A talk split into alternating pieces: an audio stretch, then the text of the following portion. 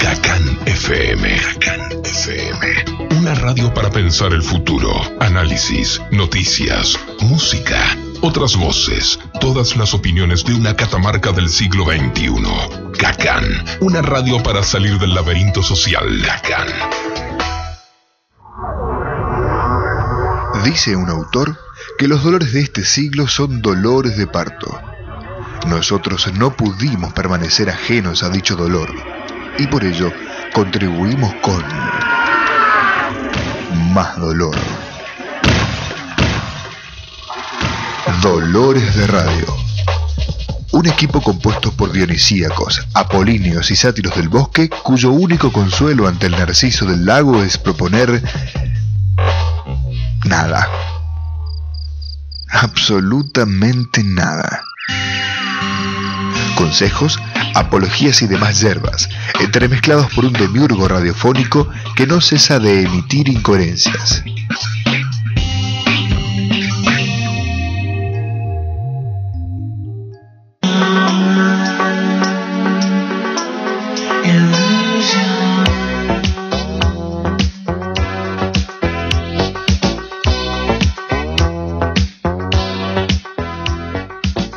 Noches, queridos amigos, a otra noche más de Dolores de Radio. con el señor Navi Mangosta. Buenas noches, Walter Calé. Buenas noches, América. Buenas noches, mundo por internet. Y obviamente con las manos mágicas de Edelmiro da Costa, que nos acompaña. Gustavo Legui. que nos acompaña, como siempre. Parece realmente que tuviera, no sé, eh, varias manos, como ese, ese titán de la mitología griega, ¿no? Sí, es, O la diosa eh, Kali. es muy diestro con, Esa es la diosa Cali de la con varias radio. extremidades, ¿no? No, no quiero ni siquiera pensar que. Bueno, todos tenemos varias extremidades. pero no, sé. con la habilidad esa. Ah, bueno, es cierto. No, bueno, no sé hasta qué punto usted conoce las habilidades. Pero bueno, efectivamente. ¿qué haces? está muy atento, está muy atento. La diosa Cali de Cacán.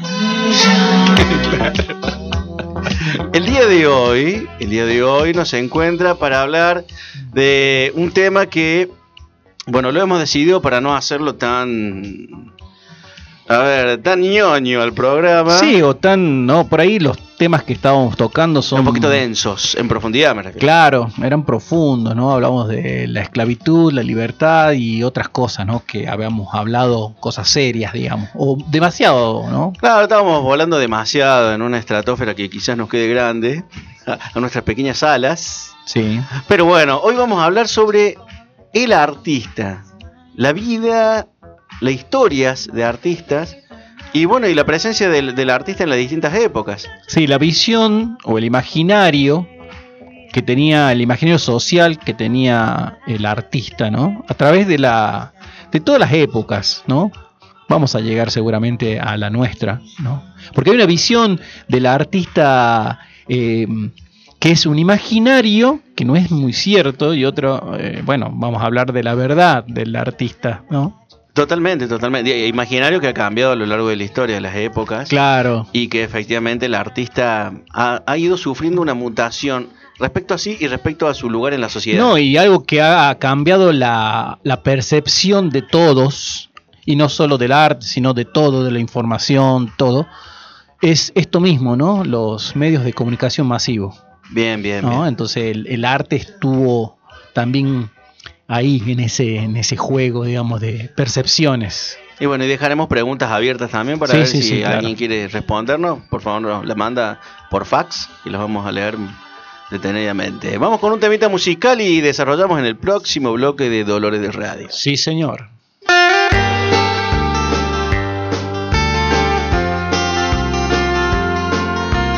¿Dónde estás, poeta, sombra de mi sombra? Te busco y no estás, una sal me. Y llega mi amada vestida de fuego. Que el amor renueva este pecho abierto. No llores, me dice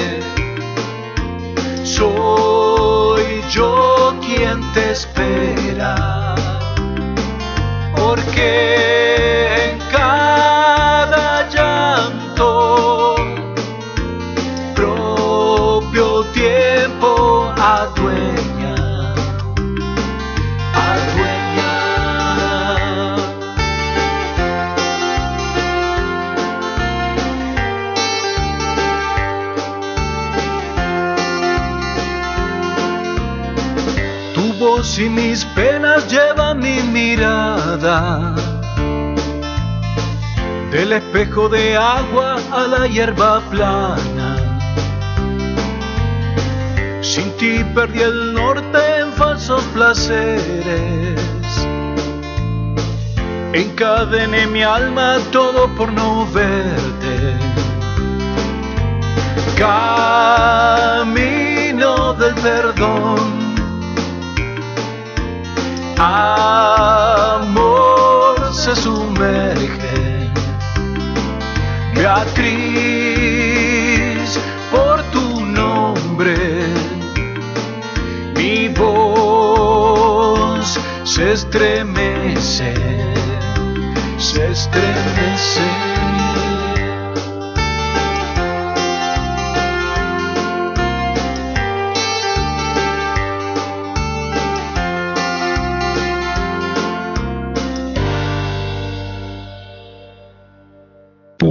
Radio para pensar el desorden. www.cacanfm.com.ar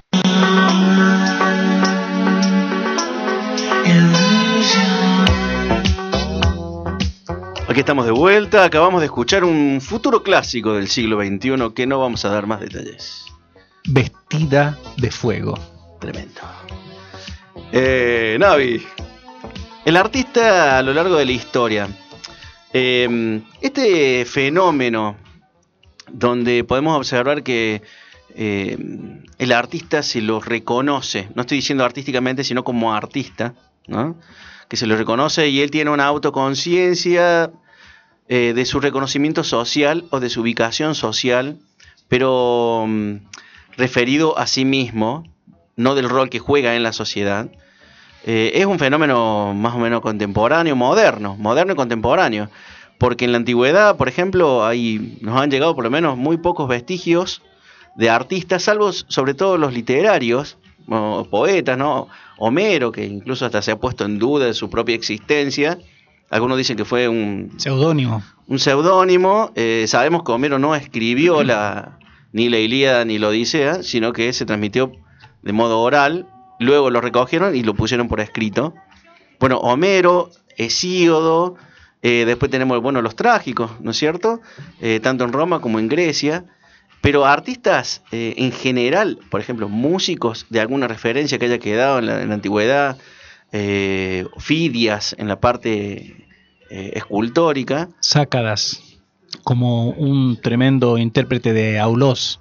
Hay- Pero lo que queda obviamente de eso es eh, eh, la impresión que, que alguien a alguien le dejó ese Sácadas, Exactamente. porque no, no, no hay grabaciones, no hay nada. Exactamente, digamos. pero hab- hablamos de que no hay una, una cuestión masiva del artista. Claro. Porque indudablemente, aparte de él, o de Fidias, debe haber habido otros Claro. dedicados a eso mismo. Mire, yo eh, haciendo esta introducción, ¿no? que estoy muy de acuerdo, eh, lo, que, lo que pasa es que yo creo que a partir de, de- del derecho de autor, o sea, de, de- de que ese reconocimiento de la autoría, ahí es cuando es la importancia, digamos, de, lo- de los nombres. ¿no? Lo cual es, es, es moderno. sí, y en la Edad digamos, Media, por ejemplo, no existía la claro. cuestión de derecho de autor. Claro, en la pero digamos el, el primer eh, nombres propios que salieron fueron justamente en la Edad Media, digamos, fue, fue en la escuela de Notre Dame, ¿no? En el siglo XII, ¿no? Siglo XII, XIII, hay con, con Leoninus y Perotinus, que ya habíamos hablado alguna vez, Sí. que fueron los primeros nombres propios en la música, en la historia de la música occidental. Pero antes, antes de hablar esto concretamente, ¿no? Del artista, yo siempre quiero dar una definición, pero una definición muy mía, ¿no? Es para tener en, en- para poner un punto de, de, a ver, Una base sobre la cual... claro, es decir, a ver, porque hay gente que, que se cree artista, incluido, y puede estar en un error, ¿no? Digamos, a ver, eh, desarrollar un lenguaje artístico no lo hace artista, ¿no? Lo hace que, bueno, que simplemente está tocando la guitarra o cantando de una manera más o menos agradable, digamos, pero eso no, no, no, no lo hace que, que sea arte lo que uno está haciendo, ¿no? Puede ser una manualidad o puede ser una algo más este costumbrista, ¿no? Algo así como una eh, ¿cómo decirlo? como una eh, artesanía, digamos, ¿no? Y ya el arte, el arte así ya que digamos que queda perdurable incluso después a partir de, de, esa, de ese hecho o ese, o ese objeto artístico se mide en lo que, lo que va a seguir. Y ahí es el nombre propio grande de arte, ¿no? Por ejemplo, si bien no tenían nombre los escultores, como por ejemplo, o algo que yo no lo sepa, el que hizo la Venus, ¿no? De Milo. Eh, claro, la Venus de Milo, digamos que, que tiene unas proporciones eh, perfectas y una belleza, ¿no? Este, pero no sabemos el nombre. O la diosa Nike, la que aparece con las alas claro. desplegadas, sin rostro y sin No, y de tantas esculturas de la antigua Grecia y, Roma posteriormente, ¿no? O sea, no sabemos. Y digo, y son eh, Estamos, esculturas... Nos ocupamos de Occidente, ¿no? Porque claro, obviamente... Y esculturas eh, que son, que digamos, que son dignas de estar en un museo, digamos. Y de ser admiradas, digamos, por, por, por la calidad técnica que tenían para, para hacerlas. Entonces, digamos, ese es el tema, que hay mucho también artículos que son, digamos, que, que son unas esculturas, pero que no llegan a ser arte, simplemente una manualidad, ¿no? Por ahí hay juguetes, ¿no? Bueno, precisamente los griegos distinguían la, entre, porque la raíz es la misma, de arte artesano. Claro. Es la misma, pero bueno, obviamente que los fines son distintos. Claro, los fines son distintos. La utilidad en el arte, eh, incluso artesanos que se le puede llamar a alguien que confecciona un calzado, artesanalmente, La, la, finalidad es la misma. Y hay algo que me llama la atención respecto a eso y que tiene mucho que ver con lo que usted acaba de señalar, Navi, el hecho de que es común escuchar eh, es mi expresión, es decir, reducir el arte mm. a mera expresión. Claro, no. Y, yo, y recuerdo haber escuchado a Dolina decir, bueno, yo lamento informarles, pero el arte no es mera expresión, y es más, casi no es, no es expresión en realidad es una afirmación de una eh, realidad universal del hombre, dentro de, lo que son las problemáticas del hombre, universalmente hablando. Uno agarra, por ejemplo, em, la Odisea, ese, ese, mito del viaje, que es la transformación del héroe, y es, más, es la humillación del héroe, que tiene que pasar por distintos estratos hasta llegar a su hogar, ese viaje iniciático, plantea también una cuestión que tiene que ver con la humanidad. Por eso es fácil reconocer, eh, por eso es fácil reconocerse. Claro. Para cualquier ser humano. Sí, sí, sí, sí. Y en el arte, a ver, eh, entonces volviendo, digamos, a, la figura ya del artista, o sea, el que hace el arte, digamos, mucho tiempo pasó en esta, en este anonimato, o por, por lo menos no sé si había un anonimato, anonimato en, eh, ahí en los contemporáneos, seguramente lo, conocían, el escultor tal, ¿no? Pero digamos que no importaba esa trascendencia al futuro. Claro. ¿no? Entonces, a partir, como le digo, por lo menos en música del, del medioevo, eh, pasó a ser que empezaban a haber partituras firmadas ya, digamos, ¿no? Entonces eso también ya... Habla de un celo también del autor por su propia obra. Claro. Que antes tampoco quizás no existía. Y al mismo tiempo yo creo que eso implica también que, que, hay un orgullo, pero no un orgullo a ver de manera, sino para, para, para decir, bueno, a ver, si algo que firmo yo tiene que estar bien hecho. Claro. ¿no? Digamos que antes se hacía cosas mucho más masivas, ¿no? En más cantidad, ¿no? Y algunas cosas eran buenas y otras no tanto. Bueno, ahí vamos a caer después en otro punto para discutir sobre la cuestión de la masividad del arte. Claro, que claro. Lo podemos también tratar. Sí, sí, sí, no sé cómo andamos de tiempo. Si Podríamos hacer una pausa. Una pequeña pausita musical. Vamos entonces.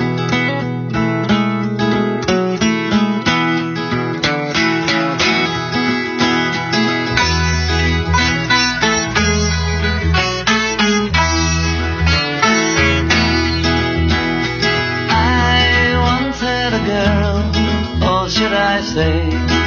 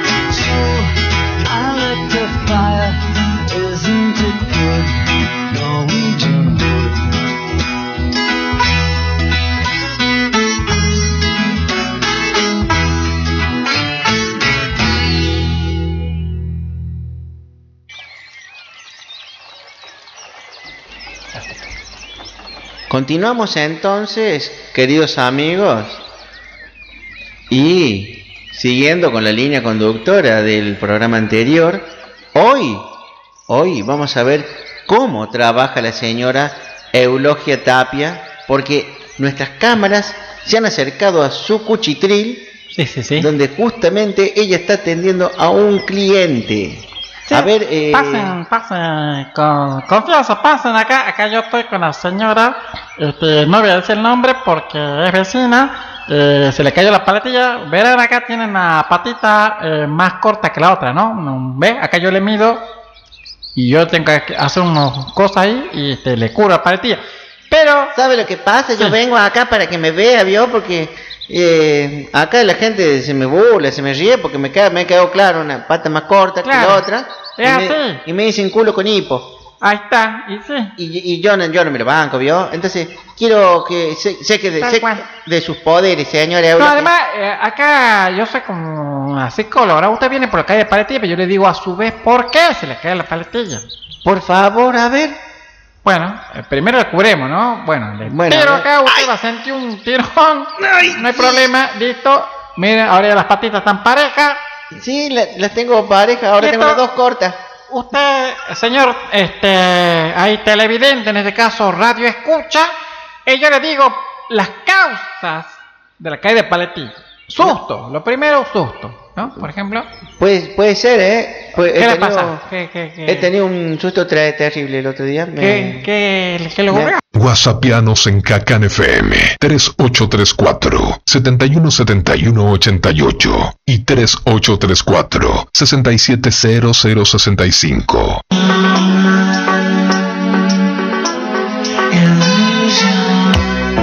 Bueno, regresamos con Dolores de Radio, desarrollando el tema La vida del artista a través de las épocas. ¿ah? Algo así. Sí, sí, la vida del artista, sus obras, algunas preguntas que pueden surgir. A ver, yo le hago esta pregunta, Navi. Diga. Usted que es artista también. Bueno, ¿Es posible, eh, o le parece a usted posible, escindir al artista de su obra? Es decir, eh, hay obras que son imposibles, me parece, eh, ¿cómo decirlo? Separarlas para su mayor comprensión de la vida del artista. En cambio, otras que son eh, totalmente independientes o parecieran totalmente independientes. No sé cómo lo ve usted. bueno como habíamos dicho, para ser artistas tenemos que manejar un lenguaje artístico de manera maestra. ¿no? Un arduo trabajo. Sí, sí, sí, son años y, y, y a lo que voy es que, y no es suficiente, sino que después de manejar la técnica, lo que tenemos que hacer es comunicar algo. Si bien usted dijo que no es solo expresión, bueno, pero tenemos que expresar algo a través de esa técnica. Y el tema es que expresar algo no tiene que ver solamente con, con lo que uno a, a nivel personal le puede pasar, sino que representar a, algo más o a, o a, no sé, a un hecho histórico o la vida histórica de toda una comunidad de lo que está pasando. A mí me pasa, ya que preguntó a nivel personal, es que usted sabe que yo creo que una de las cosas que, que me parece que, que, no soy un artista porque no puedo representar eh, con mi arte eh, a el sentimiento de muchas personas. Yo creo que eso es indispensable. Yo, por ejemplo, no soy muy solidario, digamos, por decirlo así, en cuestiones este, artísticas, a, a, no sé, a lo que está pasando ecológicamente en el mundo, o a lo que está pasando históricamente, políticamente en el mundo. En cambio, hay artistas que lo sienten mucho eso y lo reflejan en su arte. Bueno, pero por ejemplo, como para un poco centrarlo, eh, no, no centrarlo usted, sino centrar sí, sí. la charla, me refiero, eh, usted ha compuesto música, por ejemplo, para películas. Sí. Bueno, ese modo de componer una música para película es, es también para generar algo en el que está en el que está viendo o acompañando esa imagen. Sí, sí, Porque sí. No, no, es lo mismo una imagen muda que una imagen acompañada con música. Claro. Y la música estimula en cierta forma. Sí. Ahora, no necesariamente en ese, en ese expresar usted está expresando una situación eh, política Claro. o a Sup o, No, o a, pero o a esa- mire. Jones. No, bueno, justamente esta- estas películas pochocleras no, no representan nada, es para pasar este el rato, ¿no? Eh, eh, es eso. Bueno, ahora que lo nombro, yo me había olvidado, eh, yo eh, participé en una, en una película que es muy interesante, es un documental que hicieron de lagunistas.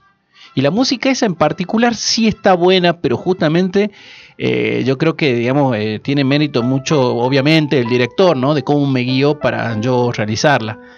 Pero, digamos, eh, poniéndome a mí en, ese, en esa perspectiva, me falta eso. Digo, yo creo que para ser artista tenemos que representar a un grupo y de una manera noble. O sea, representar como... Sí, sí, sí, sí, ¿No? sí, sí, lo entiendo, lo entiendo. Entonces, pero para usted eh, es posible escindir entonces al, al artista de su obra. ¿De acuerdo a lo que me dice? Sí, yo tengo mis dudas. Hay, ar- hay artistas, por ejemplo, que no. Por ejemplo, eh, no sé, Oscar Wilde. Sí, Eh, leer el poema le- eh, de Reading Gold. se escucha lo que ah, hace, perdón, ¿no? estoy golpeando acá, Sí, sí. se escucha. Sí, totalmente desaforado. es que traigo el bastón y no sé qué hacer con él. Son esos que vienen con, con el sable adentro. Bien. Eh, Os- Oscar Wilde, Sí. con la, la balada de Reading Gold, Sí. es imposible, por ejemplo, entenderla en su plenitud si uno no sabe que ha sido eh, encarcelado precisamente por sodomía Ajá. a trabajos forzados. claro, claro. Eh, Claro, como claro. esa obra, otras, otras tantas también. Claro, bueno, pero Oscar Wilde sí, ¿no? Es un artista, hecho y derecho. Claro, y pleno, uno... eh, Sí, yo creo que eso, eso es lo que, que a- a- a- para mí es, el- es lo que lo que termina de cerrar la obra de un artista es eso, que se tiene que, que se tiene que, eh, a ver, ¿Sabe qué me ha hecho pensar? tiene que representar socialmente, ¿no? Su grupo, digo, porque al que no, no ha pasado esto es con Mozart. Ajá. Mozart, digamos, es un tipo que es un, genio, sus obras son, son maravillosas, pero, e inclusive, bueno, eh, ha cambiado la historia de la música, pero digamos, no se ha inmiscuido socialmente. Eh, él fue contemporáneo de la, de, la, mm, de la Revolución Francesa y jamás dijo nada, de nada, ni en sus obras, ni en una carta, nada. No, digamos, en cambio, no así Beethoven. Pero sin embargo, me, me parece que no comparto del todo su, A ver, a ver. su afirmación. Eh, por ejemplo, él, como sabe, participó de la masonería. Sí. Y la masonería tuvo bastante in- injerencia dentro de la vida social y política de la época, Viena en, en su Sí, sí, época. sí. Y otro elemento que tuvo a Mozart, por lo cual fue criticado incluso socialmente, es eh, las bodas de Fígaro. Ajá. Era un plebeyo, que es el que se casa. Sí. Y, y es también como, no fue muy bien visto socialmente esa... Ah, es como especie de, digamos, una militancia acerca de la igualdad del... Exactamente. Claro, yo, exactamente. claro, Quizás usted está haciendo un análisis más, quizá más profundo del que yo hice, ¿no? Que, No, porque digamos, yo lo que, yo por ejemplo de la masonería de él sabía, pero no sé que, si su obra está representada la masonería, ¿no? A eso me refería y yo. tiene varias obras. eh, Que, que está ahí aparte de la flauta mágica, ¿no?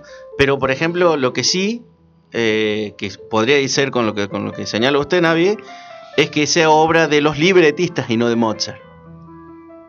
Claro, ¿eh? La- la- tanto la Noche de Fígaro como, claro, como claro. la flauta mágica, ¿no? sí, sí, sí, sea hablando de la- de música, li- claro, Quizás claro. del libretista y no de Mozart. Claro, sí, sí, sí, sí, es verdad. Beethoven, por ejemplo, sé que creo que la heroica la Sí. había compuesto para, Para Napoleón. Napoleón. De hecho se llamaba así, la obra se llamaba Napoleón. y después la tachó. Claro, cuando se dio cuenta que, que no, solo, eh, no era un libertario, digamos, sino que era otro tipo más con ambiciones este, así imperialistas, de autoproclamarse el emperador de Europa, ahí la tachó así, le, se, casi la tira, ¿no? Ah, mire usted, entonces ahí sí, po- se podemos decir, digamos, digamos que se puede profundizar más en una obra cuando se profundiza en el, en el artista. Sí, y, y- y el tema es que no muchos artistas, a ver, no pocos artistas que han trascendido no se han inmiscuido de alguna manera social fuerte, ¿no? Y digamos, y trasciende a eso, ¿no?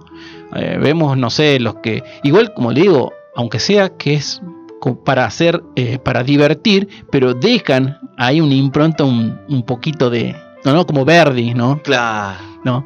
Que, que uno se hace una primera lectura de una de la obra, no, no, uno cree que no dice demasiado, o sea, una historia Sí, sí, de política, pero antigua, ¿no? Por ejemplo, Aida.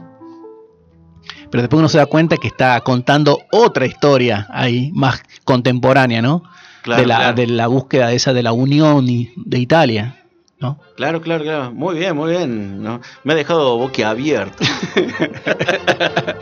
bueno, no sé si usted tiene alguna otra afirmación o pasamos a un tema, no pero creo que tenemos tiempo todavía como para seguir. Bueno, bueno, sí, hacemos un temita, viene, ¿no? Sí, tema.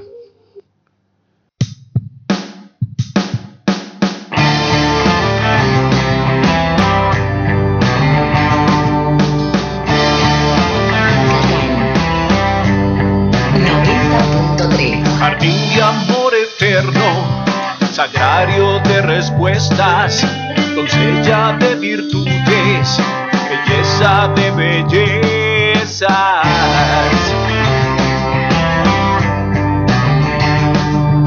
Yo vengo desde abajo a la luz de la mañana, tu ternura me sostenga hasta el sol que todo llama.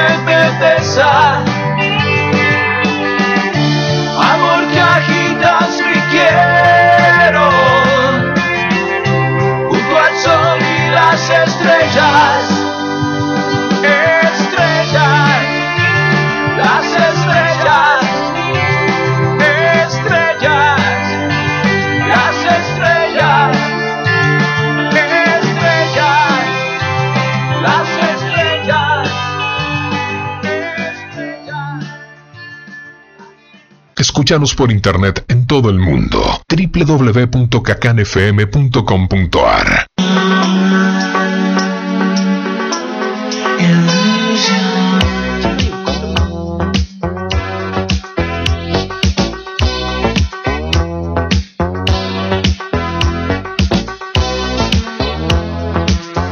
Seguimos entonces con Dolores de Radio, con algún tipo de inconveniente acá. No, no. Ah, está bien. El aire acondicionado nos está creando estalactitas y estalagmitas en el cuerpo. Así que Navi está duro, ahí no puede hablar nada, pero bueno. Es que yo dije que quería apagar la tele y me apagaron el aire. Ah, pero por favor. Bueno, no importa. Bueno, ahora. Bueno. Ahora con la tele se calienta menos. ¿no? Así que va a ser más o menos lo mismo. Seguimos hablando sobre los artistas, sobre sus vidas, sobre las posibilidades, la obra de arte. Hemos hablado ya si se puede escindir de, del artista de su propia vida en, en la obra, o si también si se puede reconocer al artista en la obra. Em, obviamente siempre las preguntas que nosotros hacemos es para que queden abiertas y para que surja el interrogante en quienes nos están escuchando.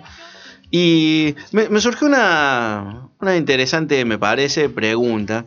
Sabemos que mm, usted mejor que nadie, porque precisamente da también eh, una materia referida a la historia y la música, que en la Edad Media, bueno, las obras eran anónimas, ¿no es cierto? Ahora no, nos centramos exclusivamente en la música. Las obras eran anónimas, no se conocían mucho los, los autores, tampoco buscaban ese reconocimiento, por lo, que, por lo que se ve, salvo en un movimiento posterior, como usted nombró a Pelotín, Perotín. Perotín. Y, mm, pero bueno, en aquella época no. Y sin embargo, hoy se da algo muy interesante, que a mí me resulta muy interesante, debido a ciertas afirmaciones que uno escucha de boca de Atahualpa Yupanqui en las grabaciones que han quedado, donde él señala de, de que el folclore, el folclore en sí mismo es anónimo. Lo que nosotros estamos acostumbrados a escuchar es de raíz folclórica. Claro. Nosotros escuchamos una samba, por ejemplo, eh, Paisaje de Catamarca. No es, una, no es estrictamente hablando una canción folclórica, sino que es de raíz folclórica. Claro. ¿Por qué? Porque la canción folclórica es anónima. Es que el folclore, el folclore es anónimo, o sea, es como que decir, ¿quién inventó el mate? ¿O quién te enseñó a tomar mate? O sea, es, es que uno lo aprende folclóricamente, o sea, de manera de costumbres, ¿no? Y lo mismo pasa con cualquier cosa, con, con la ropa que se usa, ¿no? A nivel tradicional, por supuesto. Eh, no sé, eh, no sé, el catre, o como la construcción, ¿no? Del, del rancho o cómo se cómo se no sé cómo se no sé cómo se hace un, una res no cómo se la piala en fin todo eso lo folclórico o y entre esas cosas folclóricas están las las danzas o sea los los que tienen que ver con el lenguaje artístico que Exactamente, pero que ¿no? no tiene un autor determinado. Claro, y cuando ya lo tiene, ya lo- es de raíz folclórica, también se dice de proyección folclórica. Proyección folclórica, Claro. exactamente. Sí, sí, sí. Y lo que quería apuntar con esto es que eh, Yupanqui dice que creo que el- la mayor aspiración que puede tener un folclorista o uno dedicado a este tipo de música es lograr ese anonimato. Claro. Perderse, digamos, Claro, como samba eh, de mi esperanza, ¿no? Que es tan tradicional que todo el mundo la conoce, pero el autor en sí, que es un mendocino. ya, Ya. ya casi nadie lo, lo- Claro, lo ubica, ¿no? Claro, claro, claro. Entonces ya, se va transformando y cómo es, cómo en ese lapso de tiempo entre la Edad Media y esto, trayéndolo acá, ¿no? A nuestras tierras, cómo se, cómo Yupanqui nos muestra eh, dónde radica en realidad eh, cierta esencia del, del arte, claro. de esa Sí, sí, sí, universalidad del arte, porque a partir de, de- de cierto punto, en la, edad- de la- sobre todo en la edad moderna y contemporánea, donde el artista necesariamente necesita estar presente, eh, esa firma que usted nombraba antes Claro. en, en la obra, ahora eh, em, Yupanqui nos dice, no, efectivamente, la mayor aspiración es formar parte del pueblo sin que se sepa quién es el que la compuso. Exactamente. Bueno, una de las cosas que, digamos, que, que yo ya había nombrado en momentos anteriores era la cuestión de cómo influyeron los medios masivos de comunicación y a su vez el comercio que ello trae, ¿no? Digamos, la mayor aspiración yo veo, ¿no? De los, de los chicos que hacen música desde hace 20 años, no más, pero digamos los últimos eh, póngale de los 70 para acá, 80, ¿m? es ser famoso, ¿no? Es ser famoso y trascender a través de la radio, de la tele, en fin. Y, a, y a su vez, la tele sobre todo, ¿no? Eh, alimenta ese, para mí, ese, ese imaginario equivocado de lo que es hacer arte. O sea, el arte por sí tendría que, que- que valer por su peso, no por cuánta gente lo consume. ¿me Bien, bien, sí, sí, sí. sí. Porque todo se cuenta eh, así con números. Vendió un millón de discos, entonces por eso sos bueno. Y cada vez es más exacerbado esa cuestión. Entonces, nos, nos eh, digamos, la, la gente que está implicada en el arte, lo que, lo que siempre quiere es vender más. O que se lo escuche más veces. O que se lo habla, eh, se lo abre en, en YouTube más veces. El tema es que siempre es una cuestión de, de- de cantidad. ¿Se acuerda ese uh, the Dogtown Sound? No me acuerdo ese, ese coreano que, que era un bolazo. Pero Ah, claro, dice que tenía, no sé, millones, pero mil millones de, de Y- y vistas Gang- en YouTube. Gangnam Style, Gangnam Style. sí, sí. Bueno, pero no podemos medir eso, que eso es arte. Porque lo vieron mil millones de personas. Y así pasa con los, con los Grammy. Por eso hay, eh, están tan, tan alicaídos, digamos, a nivel eh, jerarquía esos premios. Porque siempre se le dan al que más vendió. Sí. No al, no al mejor. Exacto, acá nos apunta Legui y no a la calidad, y claro, Exactamente, sí, apuntan a la cantidad, a la cantidad, cantidad, la claro, y entonces hay un error eh, justamente que, que va contra el mismo, eh, el mismo concepto que- del arte, que ya también usted lo nombró, o sea, el arte eh, es más bien exclusivo, ¿no? Está en, en pequeñas eh, cantidades. Exactamente. Y yo, ya hay que desconfiar cuando algo es muy masivo. Aparte, esto es una apreciación personal. Sí. El arte te eleva. Claro. Te, te tiene que elevar a un, un estrato superior. Claro, claro. Y bueno, bueno, también tengamos en cuenta eso, que, que creo que hay... eh, Porque te exige, además de que te exige. digamos, estos, expresarlo. estos, estos grupos tampoco, no- creo que no tienen pretensiones artísticas, ¿no? O sea, No. tenemos que, creo que, que es una salvedad que hay que hacer, no, no, no, no, no creo, no quieren este, competir con, no sé, No, con los Beatles. Los grupos no. pero lo que usted señala sí, que es lo que se vende como arte y que la gente Exacto. compra y quiere imitar Claro, ese, eso claro, que claro. entienden como arte. Ahí a principios de siglo, eh, un poquito antes de la mm, primera, de la Segunda Guerra Mundial, Walter Benjamin, un pensador de origen judío, alemán, escribe un libro que se llama, creo más o menos, era la obra de arte en la época de la reproducción. Ah, sí, sí, sí. Y que se refiere a. Y no- estamos hablando de una época donde no existían Claro, los a- medios de comunicación. a reproducir, a reproducir, por ejemplo, la. Gioconda. Claro, Claro, sí. Claro. Eh, ¿Se puede considerar eso una obra de arte? Yo me acuerdo que un ejemplo que nos ponían era.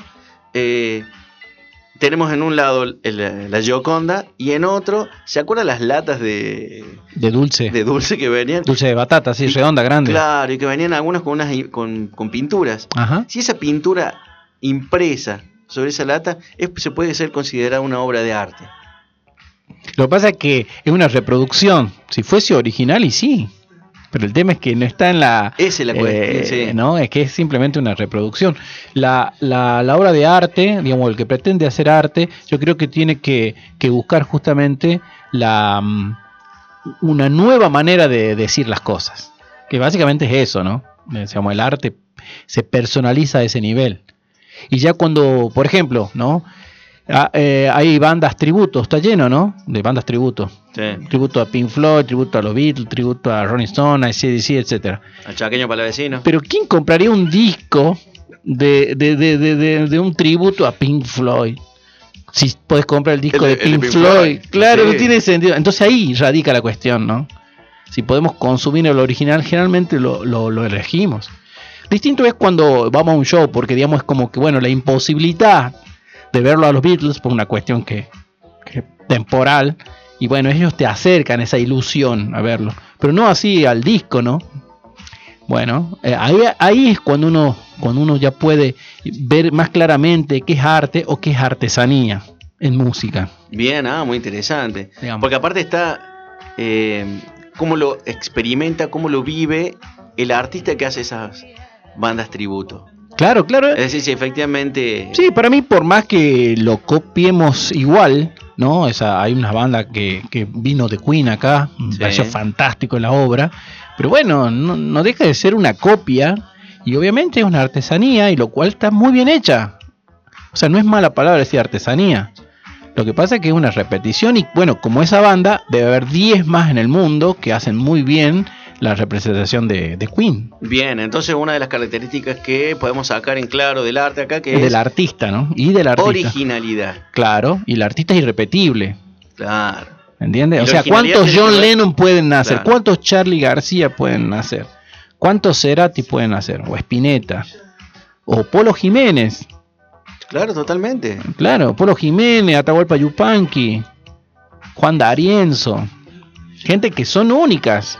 Y podemos emularlo, ¿no? Podemos hacer una, una, una, una orquesta típica a lo, a lo Piazzolla, qué sé yo, un quinteto, perdón, a lo, a lo Piazzolla, pero no es Piazzolla. Es Exactamente. así. Y además está la identidad. Uno, eh, uno escucha, por ejemplo, eh, Obli- Oblivion tocado por cualquier y sabe que es Piazzolla. Claro, O sea, está la identidad del artista en esa obra, que es una mera reproducción. claro, No claro, sé, claro, no deja claro. de ser una mera Es como si estuviéramos repartiendo. Igual no hay, no hay que tomarlo, sí, y no hay que tomarlo, a ver, eh, como peyorativo, simplemente No, es una artesanía, ¿no? Un- Una artesanía, un acercamiento al original y muchas veces muy noble, ¿no? Muy Es, noble. es una, es una posibilidad, porque por ejemplo, podemos eh, traer a colación a aquellas artistas que jamás han compuesto algo, como Mer- Mercedes, Mercedes Sosa. Bueno, pero ahí está el arte de la, la- interpretación. de la interpretación. Es otro, otro, otro estrato, digamos, de, de esto del. Claro, Hamlet ha habido muchos, pero quizá no uno como Laurence Olivier o, Claro, Exactamente. o Kenneth Branagh últimamente. Sí, sí, cuando vemos los actores esto de, digamos, de comerciales, y bueno, hay actores que realmente representan, ¿no? Un personaje de manera eh, que no podemos evitarlo pensar en el zorro que, que no sea Guy Williams. Claro. Y lo, y lo hicieron muchísimo, ¿no? Alain Delon, bueno, un montón de, de, de- Bueno, lo último, Antonio Banderas. Sí. Pero el imaginario general de todo es Guy Williams. Eh, Claro, porque es el parámetro en el que se miden todos. Incluso, el, bueno, me trae a colación Incluso el mudo, ¿no? El mudito, el mudito se hacía pasar. Nada, nada que- Pero son tan fuertes, me refiero que hasta se ha olvidado que el, el primer eh, zorro fue un actor mudo muy famoso en la época. Claro, no, no, No, no eh, fue ni el primero, ni siquiera fue el segundo ni el tercero, fueron No, muchísimos claro. versiones hasta Douglas que Fairbanks, pero sin embargo es Guy hizo Williams. Guy Williams, claro, de que fue del 57 al 61, esas temporadas. Así que Cuatro temporadas solamente. la interpretación hace también Sí, sí, a sí. la originalidad de la obra de arte. Exactamente. Muy bien. Vamos a un sketch. Sí, señor. Muy bien. Vez terrible el otro día. Me, ¿Qué, qué, qué le me, ocurrió? me han contado que mi marido, Sí. no voy a dar nombres, Sí, todos lo conocemos acá, pero bueno, sí. pero sí, No, pero no. los radios escuchan no, y no, no quiero ser foco de atención, Sí, ¿me sí. entiendes? Entonces Venga. lo voy a llamar eh, eh, el gordo Jorge. Bueno, sí. El- Ese se llama. claro, lo Uy, sí, tienes razón. Bueno, voy- eh, el flaco Jorge, para que no, Ah, ahí claro, ahí está. está. Para que no sepan que mi marido es el gordo Jorge. ¡Ay, volví de nuevo! Bueno, resulta que le veo el celular yo Ajá. Y, y veo una que dice ahí eh, pana- panadería eh, La Pechugona. Epa. Y le dice, acá, ve, venite corazón, que te espero. Y le pregunté, Y sí. me sorprendió eso, ver así. Y me dice, no, que le tenían el, ¿cómo se llama? El baguette listo, y que él había pedido. Y, y, me- y no le creo yo, y me asusté. Y no, Y ahí se me- se me- acá la panadera, usted sabe, es Doña María y de Y eso, que- no tiene y eso nada. me, me extrañó, porque aparte este no sabe lo que significa ni baguette. Y, me llamó la atención, le digo, yo la verdad, ahí, ahí se me acorta la pata. Yo creo que sí, señora, yo creo que sí. ¿Y quiere que le hagamos ¿Cómo una- sabe usted? ¿Cómo? ¿Y quiere que le hagamos una brujería ya que estamos su marido? Ay, sí, la verdad que sí, porque el gordo, el gordo está tremendo.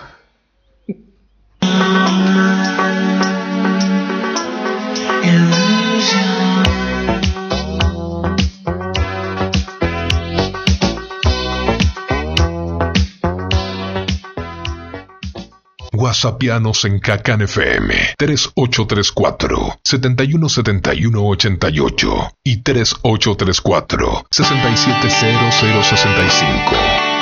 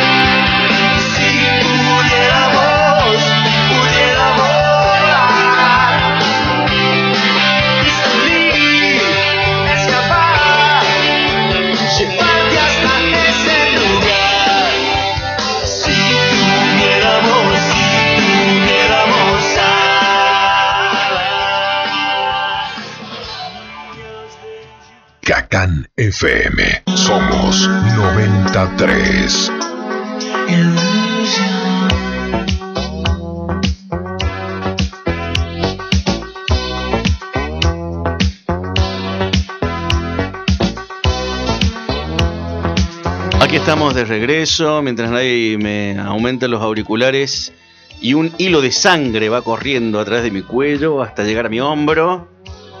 Se me clavan como agujas. Bueno, tenemos un mensajito que nos ha llegado, ah, felizmente. Dice, excelente Dolores de Radio, humor más cultura general, interesante y aplausos. Nos manda Tere. Le agradecemos Tere, un oyente, pero al pie del cañón. Igual Muy que Martín Úsqueda, nuestro gran seguidor. Sí, el otro, eh, queríamos aclararle a Martín, porque posiblemente nos esté escuchando en el interior, por vía internet, que el miércoles pasado no, no salimos, ¿no? Por problemas técnicos acá que dejó la lluvia. Ah, muy eso bien. era, por eso no estuvimos. ¿no? No llueve nunca, y la vez que llueve, justo no. Ah, dejate joder. Por Dios. Bueno, nada, seguimos hablando de los artistas. Hay millones de historias de artistas. Hay artistas que se han superado de manera tal en su arte que han logrado. Obviamente, hay un rasgo que es muy propio del artista, que es lo que le permite, que es la insatisfacción. ¿no? Siempre constantemente estar buscando, buscando nuevas formas, buscando mayores posibilidades de expresión. Sí, eso tomándolo a ver de, de manera personal, yo mm, me gusta no haber eh, ch- alcanzado el éxito, ¿sabes? Porque justamente eso que... No, no me consuelo, no, me Claro, no, no, es que suena como a consuelo, pero de verdad lo digo porque yo me, me- me encanta estar buscando este el mejorar el sonido, ¿no? O sea, sabe que soy productor también, digamos, de, de- de- de las obras. Y entonces la cuestión es eso, ¿no? De, de- de- tratar de ir mejorando y, y, y- y si hubiera alcanzado el éxito a los 20, como los, los- los Beatles, a los 23, no sé si hubiera seguido yo, ¿no? Como siguieron ellos. Tal vez sí. Capaz no estaría en Dolores de Radio en estos momentos. No, no, estaría justamente en Radio London, BBC, hablando, sí, No. De Radio Chaos in the Muy Latin bien. in the floor. Bueno, pero gracias a Dios no alcanzó el éxito. Claro, claro. Y ha caído precipi- precipitadamente en la destrucción personal y está ahora con nosotros compartiendo humildemente su espacio. Pero bueno, es así, ¿no es cierto? No, mire, y los artistas estos que, que justamente aman su arte sin necesidad, no, no sin la necesidad, sino de que ni siquiera pudieron publicar como Kafka, porque no era su intención, ¿no? Claro, claro, Pessoa incluso, eh, Fernando Pessoa, uno, creo el más grande poeta portugués. Claro. Eh, casi todo ha sido póstumamente y publicado. bueno, Van Gogh, Van Gogh, que no vendió un cuadro. claro, todo Y lo compraba su hermano, pero su hermano sí No, creía le- de le verdad. vendió un solo cuadro, No, no, pero él le compraba. No, pero nada, un solo cuadro Él le le- vendió. bueno, pero él le compraba los cuadros. Él, él lo, digamos, lo patrocinaba. Él le hacía creer que los cuadros estaban vendiéndose y él les compraba. Así todos los cuadros que están en los museos. Que, bueno, usted Eh, estuvo ahí en Amsterdam, yo estuve en el museo No, de no, Van no, Gogh. no, Ah, no. bueno, yo estuve. Y la mayoría eran de, de- del hermano de él. Ah, mire Le usted. había comprado los cuadros. Ah, yo pensé que le había regalado los lentes nomás que se le caían de un lado a Van Gogh nomás. Pero no. Chiste, Ya no- tira las patas Para muy pocos. Pero bueno, y hay un ejemplo de, de ese artista que está tan inconforme con su obra a pesar de ser tan perfecta, que es, es el ejemplo que quería poner de Miguel Ángel. Claro. Cuando él termina el Moisés, le da un mazazo en la rodilla y dice, habla. Como si lo único que le faltara era hablar. Mire usted, ¿no? Yo Sí. pensé que había levantado así con un acto de reflejo No, la no, rodilla. no. Yo, por ejemplo, hice lo mismo con un poema mío y dije, así, me lo tiraron en la cara. un Habla. tacho de basura me lo. Bueno. Habla de otra cosa, me dijeron. Estamos llegando ya al final del final. Y entonces vamos a, vamos a- se me traba la lengua porque estoy emocionado. Estos programas me gustan mucho, así que bueno. Llegamos al final, los últimos segundos, los últimos granos de arena que van cayendo en el reloj y vamos a dar espacio al próximo programa de esto que hemos dado en llamar Dolores de Radio. Chao. It's just an illusion.